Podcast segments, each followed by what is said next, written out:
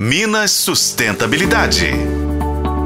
Cada vez mais, a sustentabilidade faz parte do ambiente corporativo e muitas empresas adotam a sigla ESG Environmental, Social and Governance que na tradução para o português é Meio Ambiente, Social e Governança. Esse conceito substitui o termo sustentabilidade sem descaracterizá-lo e vamos entender agora por quê. Bem, a sigla surgiu pela primeira vez em 2004 dentro de um grupo de trabalho do Principle for Responsible Investment, uma rede ligada à ONU, Organização das Nações Unidas, que tem o objetivo de convencer investidores sobre investimentos sustentáveis. Especialistas do mercado financeiro avaliaram o que poderia ser feito para que as empresas pudessem mensurar os resultados obtidos a partir do momento em que adotassem a sustentabilidade no dia a dia.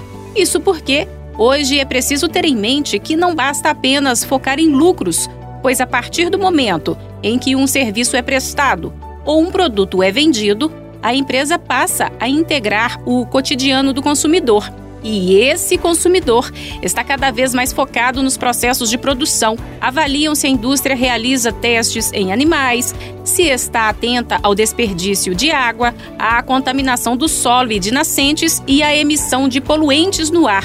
Por essa razão, um dos principais motivos do crescimento da agenda ESG é a urgência em combater as mudanças climáticas.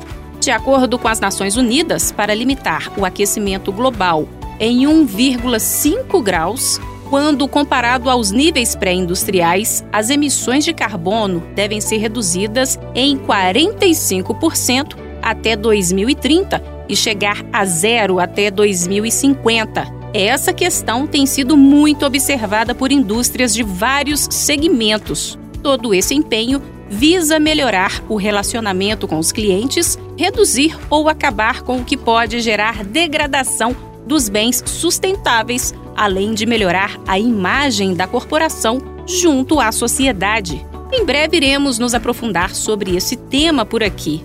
Até a próxima! Para FM O Tempo, Patrícia Sattler.